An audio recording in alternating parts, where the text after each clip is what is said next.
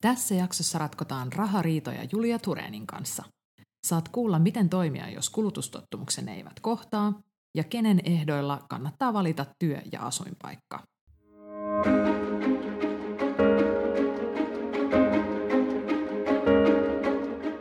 Tässä podcastissa pyritään luomaan parempaa arkea ja onnellisempaa elämää ratkomalla arjen pulmatilanteita ja parisuhdeongelmia lempeän liinisti insinööriekonomimentaliteetilla.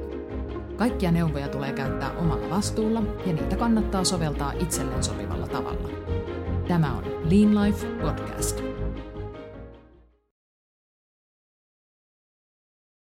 Tänään mulla on ilo saada vieraakseni ihana Julia Tureen. Julia Turen on toimittaja ja tietokirjailija, joka tykkää puhua rahasta ja ihmissuhteista. Hän kirjoittaa raha-aiheisia juttuja sanoma- aikakauslehtiin ja on julkaissut myös kirjan Kaikki rahasta, joka auttaa ihmisiä ottamaan oman talouden haltuun.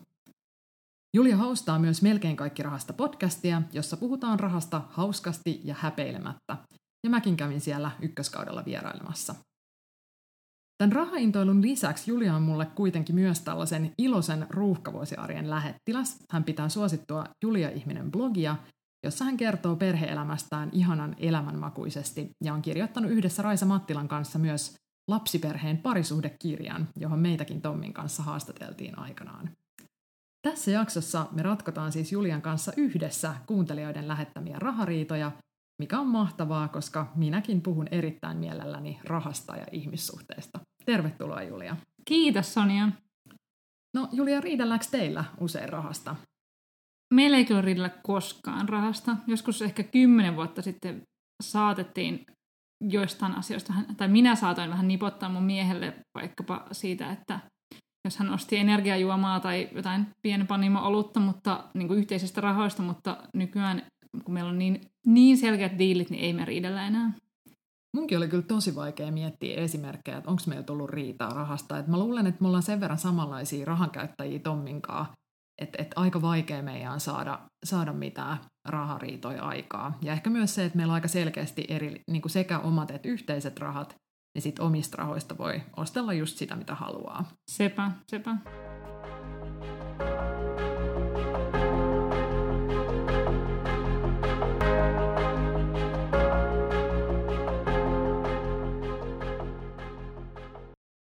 Me pyydettiin Julian kanssa tosiaan Instassa ennakkoon ihmisiä lähettämään kiperiä rahariita-kysymyksiä. Ja täytyy sanoa, että muutamat näistä oli kyllä todella haastavia, mutta että jos aloitetaan vähän täältä helpommasta päästä ja lisätään sitten haastavuusastetta. Niin ensimmäinen kysymys liittyy just näihin aviopuolison erilaisiin kulutustottumuksiin. Eli esimerkiksi jos toinen vaikka tupakoi tai tykkää noutoruuasta, niin miten tällaisessa tilanteessa pitäisi toimia? Tuolla olisi mun mielestä kätevää se, että molemmilla olisi ainakin jonkun verran omaa rahaa, ja omaa rahaahan saa käyttää ihan mihin huvittaa. Mun mielestä, jos on hyvin erityyppisiä kulutustottumuksia, niin silloin kyllä kannattaisi just tehdä tämä yhteiset versus omat rahat jako. Et mulle itselleni ainakin on henkisesti ollut tärkeää, että mä voin sitten omilla rahoillani ostella hyvinvointihoitoja ja korkokenkiä just silleen, kun haluan. Et mua ei ehkä sellaiset pikkujutut kiinnosta niin paljon, että et kyllä meillä voi yhteisistä rahoista Tommi ostaa pienpalimo-oluita ja mä ostan sitten karkkeja ja homejuustoja, vaikka kumpikaan ei näitä toisia nautita. Et ehkä sitten totta kai, jos rahaa olisi vähemmän, niin pitäisi olla vielä tarkempi myös niistä yhteisistä rahoista, mutta et kyllä musta lähtökohtaisesti, jos on hyvin erilaiset kulutustottumukset, niin sitten olisi hyvä erotella, että mitkä rahat on yhteisiä ja mihin niitä saa käyttää.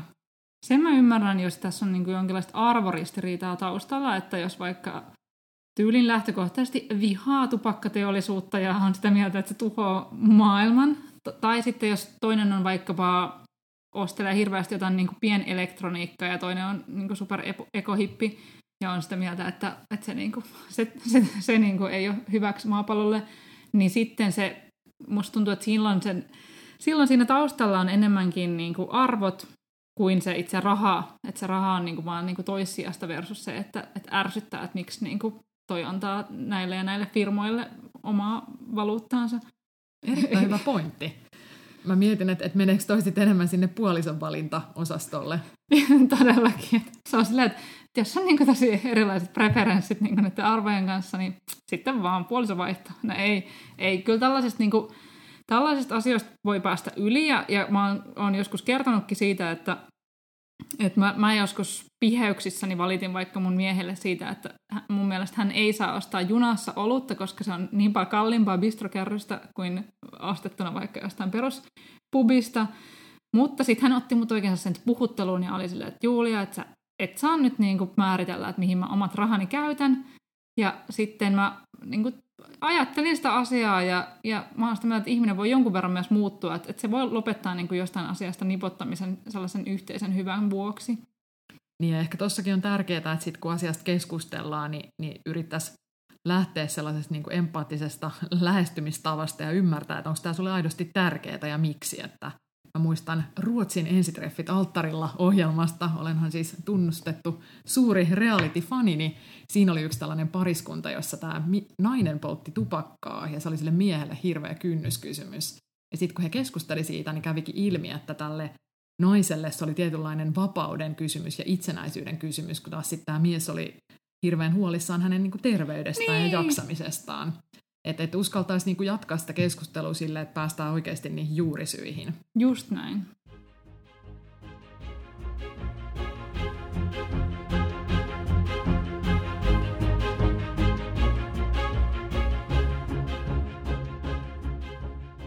No sitten toinen kysymys liittyy tähän, että miten menot jaetaan parisuhteessa, jos toisella on miljoona omaisuus. Niin mua ehkä tässä kiinnostaa, että, että, että miten niin kuin, miten tämä miljoonasominaisuus on tullut, et koska se vaikuttaa sitten arjen tasolla varmaan aika paljon. Että et, onko tämä esimerkiksi perittyä rahaa vai onko tämä itse tehty yrittäjänä. Et periminenhän on siitä niin mun mielestä paras muoto saada rahaa, koska se ei, ei yleensä tarvitse tehdä ihan yhtä paljon töitä, kun taas sitten jos ajatellaan, että sä oot yrittäjänä kerryttänyt miljoonaomaisuuden, niin se yleensä tarkoittaa sitä, että sä oot joutunut tekemään myös aika hemmetisti töitä sen eteen. Se on ihan totta. Ja sitten niin kuin on ihmisellä sellainen ajatus, että jos mä teen paljon töitä, niin mun pitäisi niin myös itse päästä niistä nauttimaan. Mutta sitten toisaalta mä itse ajattelen, että kyllä mulle se on niin nautintoa, että mun puolisokin saa elämässänsä nautintoa. Koska ihmiset saa ehkä eniten nautintoa elämässä siitä, kun ne voi olla mukavia läheisilleen ja rakkailleen, niin mä itse ajattelen, että, että jos on niin kuin, hyvä parisuhde, niin, niin eikö siinä niin mieluusti jaa kaikki rahat niin kuin siinä arjessa. Et ehkä mun ajatus olisi se, että elintason pitäisi olla sama, että molemmilla pitäisi olla niin kuin about, about samanlaisia, niin kuin samanlaisia ruokaa ja samanlaisia vaatteisia, ja jos mennään lomalla niin yhdessä, niin, niin samantyyliseen elämään siellä varaa, mutta sitten jos miljoona omaisuuteen liittyy vaikka jotain, niin kuin, ää, jotain mökkejä tai taloja tai, tai mitä tahansa niin kuin tällaista tai ylipäänsä sit se niin raha siellä tilillä, niin sen pitäisi olla silleen turvattu, että, että oltaisiin tehty vaikka avioehto, jossa olisi, olisi se toinen suljettu niin kuin mahdollisen eron tai, tai ehkä sitten vaikka kuolemankin niin kuin kohdalla ulos, että, että, se, se on, että siitä pitäisi niin kuin keskustella, että mitä sillä omaisuudella tehdään niin kuin mahdollisen eron kohdalla. Joo, mä puhuin itse asiassa jaksossa viisi tästä enemmän, että miten jakaa arkia tulot silloin, kun tuloerot on suuret, että kannattaa tsekata myös se jakso, mun mielestä ei ole sellaista suoraa velvollisuutta elättää toista, mutta sitten tosiaan niin kuin sä sanoit, niin menotaso pitäisi sit sopeuttaa sen vähemmän varakkaan tasoon. Eli mun mielestä just se, että jos on ihan eri elintaso parisuhteen sisällä, niin kyllä se alkaa vaikuttaa negatiivisesti sit siihen parisuhteeseen. Et esimerkiksi jos tämä rikkaampi miljoona omin omaisuuden omistava ihminen haluaa asua tosi prameasti, niin sitten ei varmaan kannata tai voi jakaa asuntolainaa 50-50. Mä tykkäsin, Julia, sulla oli tosi hyvä jakso erosta tässä sun podcastissa ja siinä just puhuttiin näistä taloudellisista vaikutuksista, että kannattaa tosiaan miettiä viisaasti, viisaasti nämä niin kuin kulujen jakaminen jo sitten aikaisemmin ja että, että tämä köyhempi osapuoli pystyy sitten kattamaan kaikki itselleen tärkeät kulut ja että hänelle jäisi myös rahoja säästöä, eikä sille, että sitten käydään huippukalliissa ravintoloissa syömässä jatkuvasti, vaikka toisella ei oikeasti ole siihen varaa. Nimenomaan. Mun mielestä on silleen, että, että, että niin kuin säästämisenkin suhteen, että jos toisella on varaa saada rahaa säästöön, niin toisellakin pitäisi olla. Et ei tarvitse olla samassa suhteessa, mutta kuitenkin sille, että tärkeää olisi, että, että kummallakin olisi varaa niin kuin kerryttää omaisuutta jollain tavalla.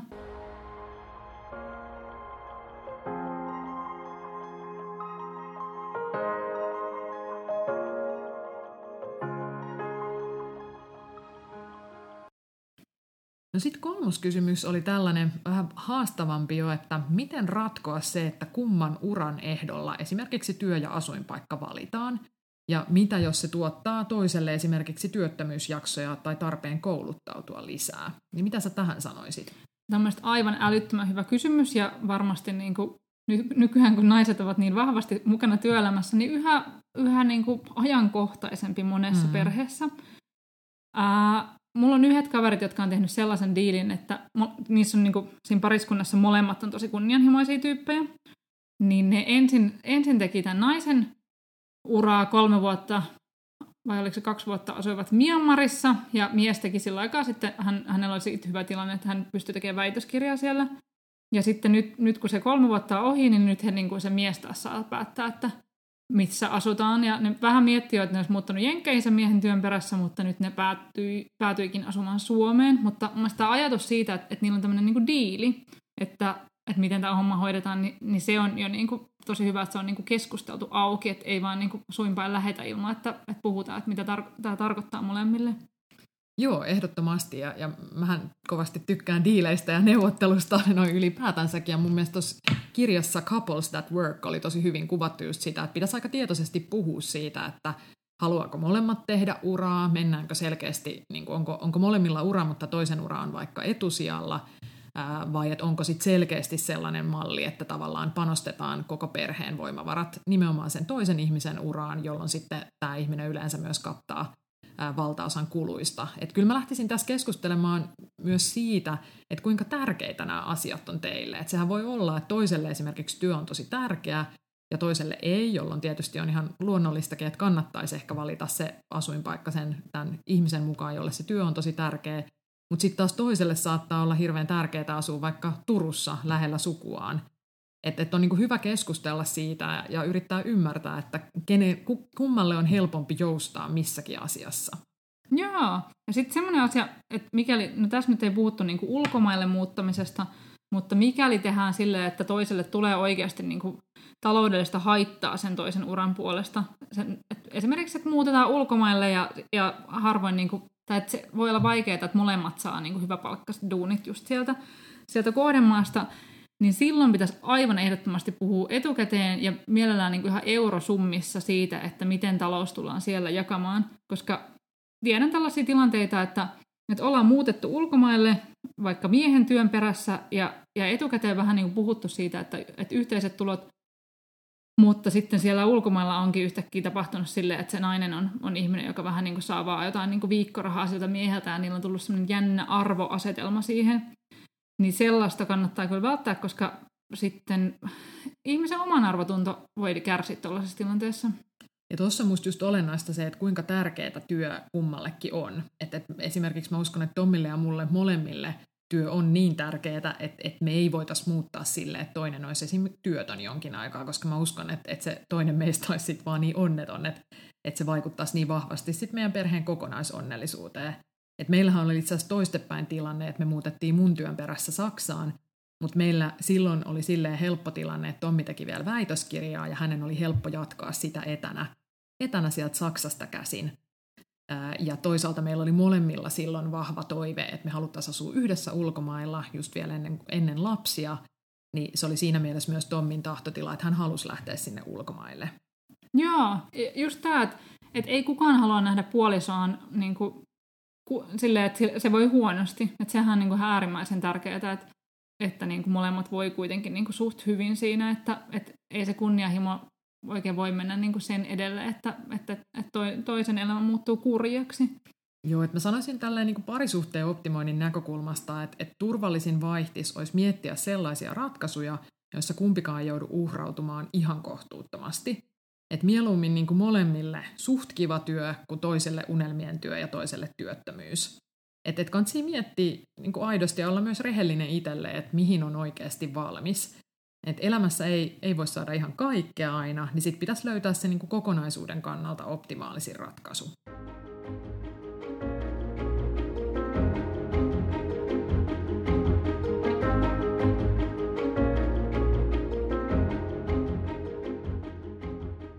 No sitten yrittäjyys parisuhteessa. Tuli kysymys siitä, että mitä jos itse ei ole, mutta toinen on yrittäjä. Ja tässä oli mun mielestä silleen kiva asetelma, että tässä kysyttiin vielä, että miten tukea ja mistä on hyvä olla tietoinen. Niin Eikö Julia teillä ole tällainen tilanne, että sä oot yrittäjä ja sun mies ei ole? Joo, joo. Meillä on tämä tilanne ja tähän niin tuo hirveästi joustoa, sellaista kivaa joustoa meidän elämään, että me saatetaan vaikka välillä lähteä torstai-iltana mökille ja, ja tulla vasta maanantai-iltana takaisin sen takia, että mä pystyn tekemään duunia mistä tahansa yrittäjänä. Mun mies on siis hoitovapaalla tällä hetkellä. Ja, ja sitten se niin kuin mahdollistaa sen, että, että jos joskus, no me vaikka just tällaista meidän mökkiä varten, niin tarvittiin paljon rahaa, niin sitten mä sykin aika paljon tuossa noin niin kuin, ää, vaikkapa nyt tänä syksynä ja on, on saanut paljon rahaa kokoaan silleen sitä varten, että niin kuin tällaisia juttuja se yrittäjyys voi mahdollistaa. Ää, se, mitä mä toivoisin, niin kuin millaista tukea mä toivoisin mun puolisolta, olisi se, että, että hän niin kuin aina ymmärtäisi sen, että että se yrittäjyys ei, ei koskaan ole mikään harrastus. Että joskus mulla on sellainen olo, että hän saattaa sanoa, että no, että hei, että sä voit tehdä tämän jutun myöhemminkin, tai, tai jos meidän lapset on sairaana, niin ossa kotona, kun, kun hän menee sinne töihin, niin, niin mun mielestä se on niin kuin päivän selvää, että, että, niin kuin, että mun duuni on ihan yhtä tärkeää kuin hänenkin. Mutta ehkä niin kuin al- alussa oli sellaista tiettyä kankeutta, että hän ajatteli, niin kuin, että, että mä pystyisin joustamaan enemmän, kun taas mun näkökulmastahan se menee tietenkin silleen, että, että koska mä oon yrittäjä, niin kaikki mitä mä teen, niin sataa, tai niin kuin, että sataa siihen mun laariin, että, että sit se tulee suoraan niin kuin kassavirtana sulle, mulle, mitä mä saan tehtyä, kun taas hän, joka on palkkatöissä, niin voisi periaatteessa niin kuin vaikka hoitaa meidän lapsia paljon paremmin himassa silloin, kun ne on vaikka kipeinä, eikä voi mennä päiväkotiin. Mutta tota, keskustelemalla me ollaan nämä saatu aika hyvään balanssiin. Ja mä en ole itse siis ikinä ollut täyspäiväinen yrittäjä, mutta mä oon tehnyt töitä tosi pienissä yrityksissä ja monen yrittäjän kanssa, että silleen mä oon nähnyt sitä aika läheltä. Et ehkä se, mitä, mikä mun mielestä on se selkein ero, että et yrittäjällähän on kuitenkin niin kuin vastuu omasta toimeentulosta. Et jos sä oot kuukausipalkka töissä, niin, niin sulla on varma kuukausitulo joka kerta joka kuukausi, mutta sitten jos sä oot yrittäjä, niin sun pitää koko ajan tavallaan myydä uusia toimeksiantoja ja miettiä, että mistä se raha ensi kuussa tulee. Että jos tulee vaikka joku hyvä työtarjous, niin siitä voi olla aika paljon vaikeampi kieltäytyä, koska sitten se voi tarkoittaa sitä, että ensi kuussa ei ole tuloja. Toisaalta mun mielestä sitten voidaan tehdä sellaisia diilejä vaikka, että, että yli sunnuntaina tai lauantaina ei tehdä ollenkaan töitä. Et, et sovitaan vaan, että kumpikaan ei sitten katso, niitä, katso vaikka työsähköpostia silloin. Mutta sitten taas sen mä oon huomannut, että, että semmoiset vaatimukset, että yrittäjä ei vaikka lomalla katsoisi ollenkaan sähköpostia, niin enemmänkin mua se vaan stressaisi. Että mun mielestä on ihana tietää, että ei ole mitään vaikka jotain supertarjousta, niin työtarjousta odottamassa jossain, joka menisi niin sivusuun, vaan sen takia, että mulla olisi joku pakko olla katsomatta sitä työsähköpostia. Mutta meillä on jotenkin, musta tuntuu, että, että nykyään yhä enenevissä määrin niin mun mies jotenkin on hirveän innoissaan mun työ, työjutuista ja, ja se aina niin kuin, tosi paljon niin kuin, sparraamaan niissä. Me ollaan, niin kuin, hän on viestinnässä töissä, mä oon itse toimittaja, niin, niin, ja tota, no, niin, äh, kirjoitan vaikka kolumni kauppalehteen, niin, niin me aina niin kuin, vähän niin kuin yhdessä kirjoitetaan ne silleen, että hän niin kuin, sparrailee mua niissä. Ja, ja sitten on tullut semmoinen niin kuin, kiva harrastus. Tai siis, no okei, nyt mä aloin heti puhua yrittämisestä harrastuksena, vaan enemmänkin semmoinen niin kuin, kiva ajanviete välillä meille, että jos mulla on joku asia, joka painaa, niin sitten mä niin kuin, jotenkin pyöräytän sen Josin kautta ja sitten se jotenkin ratkeaa sillä, että et, et siinä mielessä mun pitää antaa kyllä tosi paljon kreduja, kreduja mun puolisolle siitä, että hän oikeasti niin kuin mahdollistaa monia juttuja. Ja yksi varmaan, mikä on hyvä ymmärtää myös yrittäjyydestä, mikä on mun mielestä kyllä sama monelle tavallaan intohimoisesti vaativia hommia tekeville, on se, että se on aika kokonaisvaltaista. Ja, ja usein ne asiat saattaa pyöriä kyllä mielessä vielä sitten työpäivän jälkeenkin ja lomallakin. Mutta toisaalta ymmärtää myös siinä positiivisena puolena, että, että se työ voi ja yrittäjyys voi olla niin kuin hyvä tapa toteuttaa itseään. Ja, ja just niin kuin säkin sanoit, niin kyllähän se tuo myös sellaista niin kuin joustoa, joustoa, että pystyy aika paljon vaikuttaa usein omiin työaikoihinsa esimerkiksi ja on, on hyvin itsenäinen, pystyy päättämään asioista. Että nämähän on klassisesti sellaisia elementtejä, mitkä kyllä tukee työtyytyväisyyttä. Totta, totta. Ja kyllä mä olen myös sitä mieltä, että et ei niinku, vaikka olen yrittäjä ja mun toimeentulo on niinku riippuvainen sit mun työnteosta, niin en mä voi niinku myöskään sanella mitään meidän perheestä, että nyt minä, nyt minä teen illat töitä ja sillä piste, vaan kyllä, niinku, kyllä se on edelleen niinku se, että kaksi aikuista, jotka sopii, sopii aina asioista. Niinku. Ja usein, jos mulla tulee jotain ilta, iltaduunikeikkoja tarjotaan, niin kyllä mä niinku soitan eka Joselle ja kysyn, että onko ok, että mä otan mm. ne. Että et en mä voi vaan niinku ilmoittaa, että, että nyt, nyt mä oon niinku poissa vaikka näin ja näin pitkään, että, että deal with it.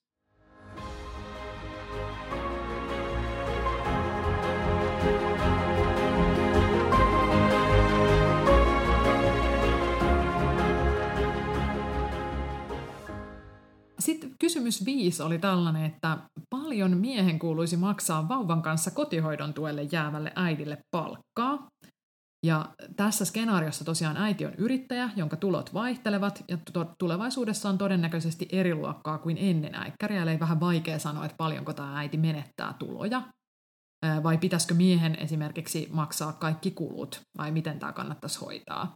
Ehkä tähän tälleen ei vanhempainvapaisiin perehtyneille ihmisille voisi vielä taustatietona todeta, että tosiaan lastenhoidosta maksetaan neljä kuukautta äidille äitiysrahaa, sitten isä saa pitää yhdeksän viikkoa isyysvapaita, koska emme vieläkään ole saaneet perhevapaa-uudistusta. Ja isän yhdeksästä viikosta kolme voi pitää äidin kanssa yhtä aikaa. Ja sitten on tällainen kuuden kuukauden vanhempainvapaa, jonka voi tälläkin hetkellä jakaa niin kuin itse haluaa. Ja nämä kaikki on siis ansiosidonnaisia. Eli periaatteessa, jos nämä ketjuttaa, niin te voitte olla kotona ansiosidonnaisella vapaalla noin siihen asti, kun lapsi on 90 kuukautta vanha. Ja sitten sen jälkeen tiputaan kotihoidon tuelle. Eli tosiaan kotihoidon tuella saa sitten noin 400 euroa. Helsingissä taidetaan maksaa vielä Helsinki lisää, jolloin se on noin 600 euroa. Mutta aika monelle ihmiselle tämä pudotus ansiosidonnaisesta tulosta kotihoidon tuelle on sitten jo aika merkittävä. Niin mitä sä Julia tähän neuvoisit? Meillä ei ole maksettu mitään palkkaa toiselle, mutta meidän rahat on aika lailla yhdistyneet nyt niin kuin mun miehen kotihoidon tuen ajaksi ja itse asiassa jo, jo silloin, kun mä olin vanhempainvapaalla, että, että nämä vapaakaudet me ollaan vedetty aika lailla sellaisella niin kuin jonkinasteisella yhteistaloudella, joka on, on tuntunut helpolta.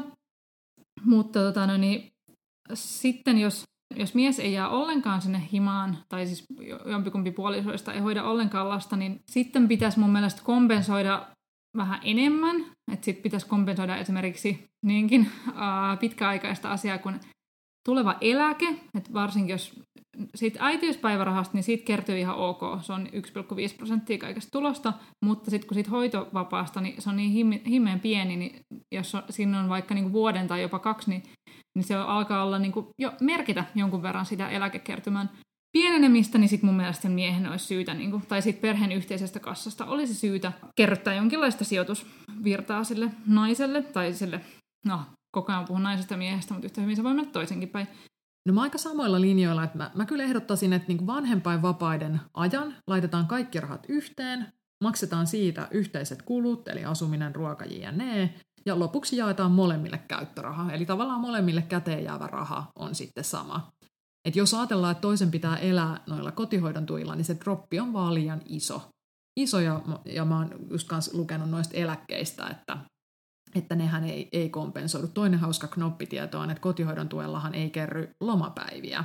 Aivan. Et me tehtiin oikeastaan, tästä on tosi monimutkainen Excel-harjoitus, jota en kyllä voi ihan niin varauksetta suositella kaikille ihmisille, jotka ei, ei jaa yhä yhtä suurta rakkautta Exceliin kuin me. Mutta mehän tehdään Tomminkaan nyt silleen, että koska minä tällä kertaa on, on kahdeksan kuukautta himassa lapsen syntymän jälkeen, niin mä ikään kuin syön valtaosan niistä ansiosidonnaisista ja Tommi joutuu siksi olemaan kotona tai saa olla pari kuukautta kotona ansiosidonnaisilla tuilla ja sitten on vielä viisi ja puoli kuukautta kotona kotihoidon tuilla, eli hänen tulonsa tippuu tosi dramaattisesti, niin mä maksan hänelle sitten könttäsummaa, että me ollaan laskettu Excelissä auki, että paljon hänelle jäisi käteen, jos me oltaisiin jaettu ne ansiosidonnaiset puokkiin, ja paljon tota, hänelle jää nyt käteen, koska hän on sitten pääosin kotihoidon tuella. Ja sen lisäksi me jaetaan siis noita kuluja suhteessa nettotuloihin, eli mä myös ensi kevään aikana sit maksan koko ajan suuremman osan meidän yhteisistä kuluista, koska mun tulot on isommat. Eli tavallaan on se systeemi mikä tahansa, niin jotenkin sitä pitää kompensoida, ja olisi tosi tärkeää, että näistä puhutaan avoimesti. Ehdottomasti huonoin tilanne on se, että että annetaan vaan, niin kuin, että kaikki rullaa edelleen, 50-50 maksetaan, mutta toisen, toinen tipahtaa sille kotihoidon tuelle ja pahimmillaan niin kuin vaikka käyttää kaikki säästönsä siihen kotihoidon tukeen, kun taas niin kuin se töissä käyvä pystyy edelleen säästämään, että se on huono idea. Mutta sitten semmoinenkin asia on, että kun lapsi on päiväkodissa ja jos äh, ihmiset tekee vaikka sellaista työtä, jossa on jotain niin vuorojuttuja, kuten vaikka mulla on kaveripariskunta, jotka on molemmat lääkäreitä, niin he on jatkanut sitä, että on yhteiset rahat ihan vaan sen takia, että aina silloin kun toinen päivystää, niin toinen ei voi päivystää. Ja päivystyksistä tulee ihan hyviä masseja. Eli sitten se toinen mahdollistaa aina sen toisen työnteon. Niin tässä mielessä tätä keskustelua pitää jatkaa myös se, niiden niin vapaiden jälkeenkin. Että se, se, tulee, niin kuin, se lapsi on niin, niin semmoinen niin iso osa sitä elämää, että se tulee niin kuin, se keskustelu jatkumaan vielä pitkään.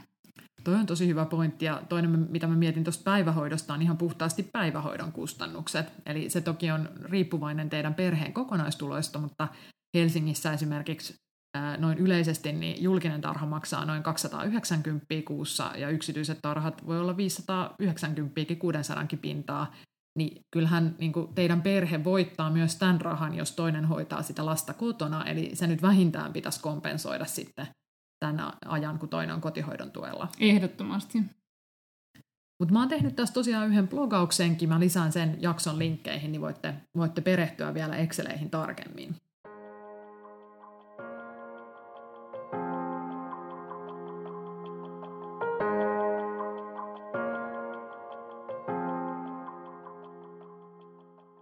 No sitten oikeastaan jo viimeisen kysymyksen aika, ja, ja tämä oli musta ehdottomasti näistä haastavin. Ja kysymys kuuluu niin, että mitä jos pitkässä parisuhteessa perheen toisen aikuisen mielenterveys on ajautunut heikoille kantimille ja dynamiikka ajautuu epäsuhtaiseksi? Miten asiaa voisi käsitellä, kun tilanteessa ensin tällä yhdellä osapuolella on tavallista vähemmän resursseja, jolloin toinen kuormittuu taloudellisesta ja kodin piiriin vastuusta enemmän? Ja et tähän sanottiin vielä, että nämä mielenterveydellisestä kuopasta kapuavan tekemiset tuntuu helposti laiskottelulta, sitten taas tämän enemmän vastuuta ottavan raadannan rinnalla. Musta on selvää, että pitkässä parisuhteessa tulee kaikenlaisia vaiheita. Ja mäkin olen nähnyt mielenterveysongelmia läheltä, ja musta kyllä tässä on nyt niin kuin aika paljon isompia kysymyksiä kuin se raha. Eli ihan ekana mä olisin kiinnostunut siitä, että miten me varmistetaan sekä, että tämä mielenterveysongelmista kärsivä osapuoli saa apua ongelmin, ongelmilleen ja löytää sitten jonkinlaisen polun tervehtymiselle. Ja toiseksi mä miettisin myös, että miten sinä niin kysymyksen esittäjä saisi tukea. Eli se on aika raskasta, jos itse joutuu koko ajan kantamaan suuremman vastuun esimerkiksi kotitöistä. Ja, ja ylipäänsä niin kuin henkinen vastuu, että ajatellaan, että jos saat, sun pitää ikään kuin koko ajan olla pirteä, koska se toinen on on masentunut. Että, että kyllä mä tässä niin kuin ekana lähtisin miettimään just, että mistä te voisitte saada apua. Että pystyisikö sukulaiset auttamaan esim. kodinhoidossa tai lastenhoidossa. On, onko teille mahdollista ehkä ostaa apua niin kuin siivousta tai lastenhoitoa. Näitähän voisi, voi myös kaupungin kotipalveluiden kautta saada, jos ei ole itse varaa. Että et lähtisi miettimään sille, että miten saataisiin teidän molempien voimavaroja kasvatettua. Että mä ehkä murehtisin siitä rahasta vähän myöhäisemmässä vaiheessa. Joo, mä itse ajattelin kanssa silleen, että, että kun elämässä on niin paljon erilaisia vaiheita, niin on tosi tärkeää pitää mielessä, että joka, jokaisessa vaiheessa ei tarvitse niin kuin miettiä vaikka sitä, että saako tyylin sijoitussalkkua kasvatettua tai jotain tällaista, mm. vaan kyse on, niin kuin, voi olla vaan niin kuin ihan puhtaasti selviämisestä. Ja just muistaa se, että masennus on sairaus ja sairauksista parannutaan – itselläni on lukuisia ystäviä, jotka ovat, ovat masentuneet ja sitten he ovat saaneet vaikkapa masennuslääkityksen ja terapiaa ja ovat parantuneet. Et se on oikeasti sairaus, josta voi myös parantua. Et se ei ole niinku ikuista, vaikka sillä hetkellä se saattaa tuntua, että tilanne ei tästä muutu mihinkään. Mutta siihen pitää ehdottomasti saada sitä ammattiapua. Ja sitten mielellään niin kuin jossain vaiheessa pitäisi saada myös sellaista pariterapiaa tuohon tilanteeseen, koska esimerkiksi No just kun me tehtiin tätä lapsiperheen parisuudekirjaa, niin siinä puhuttiin synnytyksen jälkeisestä masennuksesta, niin siinä oltiin huomattu, että miltei joka kerta, kun äiti toipuu synnytyksen jälkeisestä masennuksesta, niin puoliso masentuu sen jälkeen. Että se on niin rankka koettelemus sille puolisolle.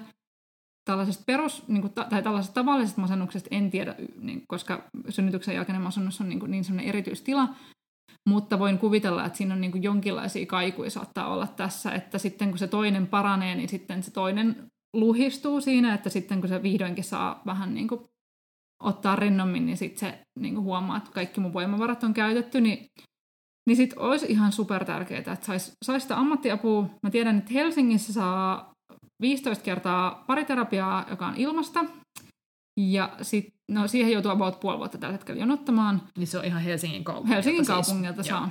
Soittaa vaan, se Googlesta löytyy helposti.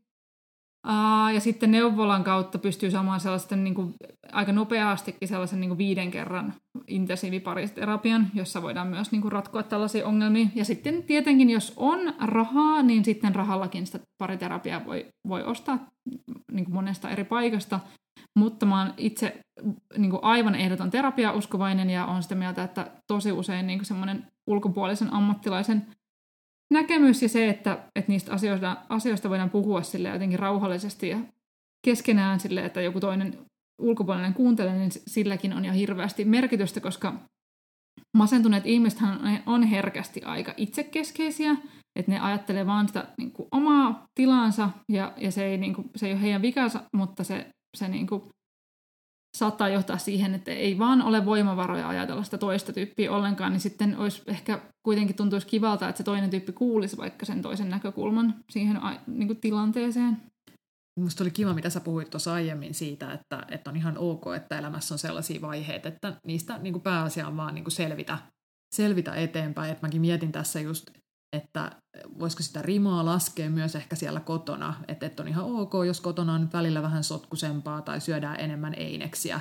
Eli laittaa sen painopisteen vahvasti just sen koko perheen jaksamiseen ja hyvinvointiin. Eli Nimenomaan. teette vaan niitä juttuja, mitkä tukee sitä.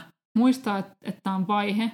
Että lapsiperheessähän kaikilla aina hoitaa koko ajan, että tämä on vain vaihe ja tämäkin on vain vaihe. Niin masennuskin, se on vaihe, että kyllä se, niinku, kyllä se saadaan niinku hoidettua pois ja mä oon vastaavasti kanssa terapiauskovainen ja, ja, ja, ja ylipäänsä se, että eikä se tarvitse olla välttämättä terapiaakin, mutta että pääsisi jonkun ulkopuolisen kanssa keskustelemaan, että vaikka perheneuvolaa siitä vähän, että, että miten te pystytte rakentamaan sitä arkea nyt näiden niin kuin olosuhteiden valossa edes vähän tasapuolisemmaksi. Että se on ehkä helpompi käydä just jonkun ulkopuolisen kanssa läpi, että niin sopia jonkinlaisia yhteisiä pelintä, pelisääntöjä siitä, että miten te nyt tässä tilanteessa voitte toimia.